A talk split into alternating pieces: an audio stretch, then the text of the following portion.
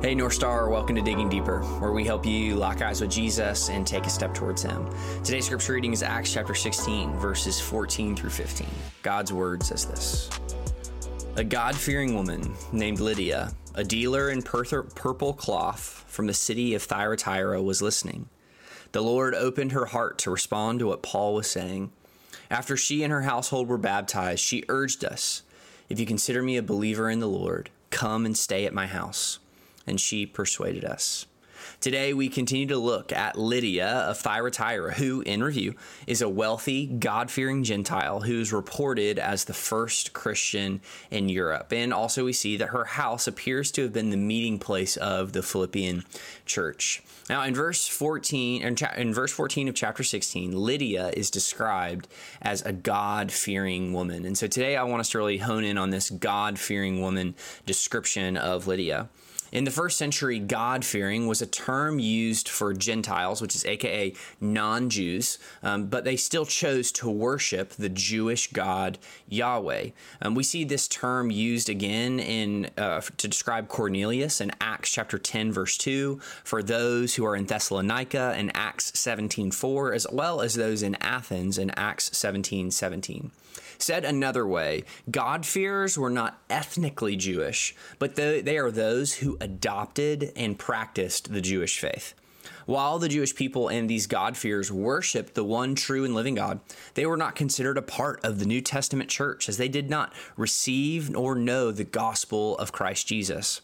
So it is in the practice of Lydia's God fearing faith that we hear about this experience in Acts 16:13. Now, the text tells us that it was on a Sabbath day, and Paul and Timothy had gone to the city gate with the expectation of finding a place of prayer and worship. We would understand that to be a synagogue, a temple, um, as this was the custom of the Sabbath day. But instead, what they discovered was a group of women which was Lydia included, who were gathered for prayer, who were gathered to practice their Jewish faith. And so Paul and Timothy sat down, and what we know is they began to share the gospel of Jesus Christ with them. We see in verse 14 that Lydia was present for this, that Lydia was listening for this, and probably most importantly, that the Lord opened Lydia's heart to the good news of the gospel.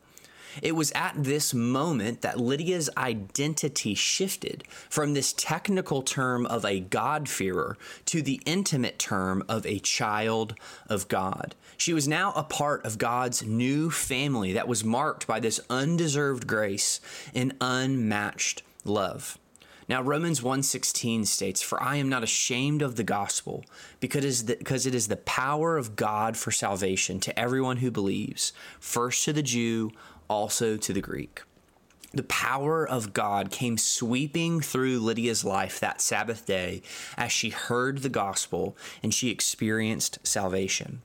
So, similarly, our challenge for us today is that may we be present May we be in the places that we need to be, not only the places that we want to be. May we be listening. May we be attentive and present to the moment, searching out what the Spirit of God may be nudging us to do.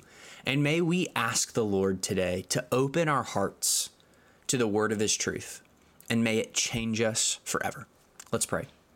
Our Father, we thank you for your word. I pray that by the power of your Spirit, Acts 16, verse 14, would change us into the likeness of Christ. Lord, help us um, to be like Lydia, God. May we be present where we are. May we be listening.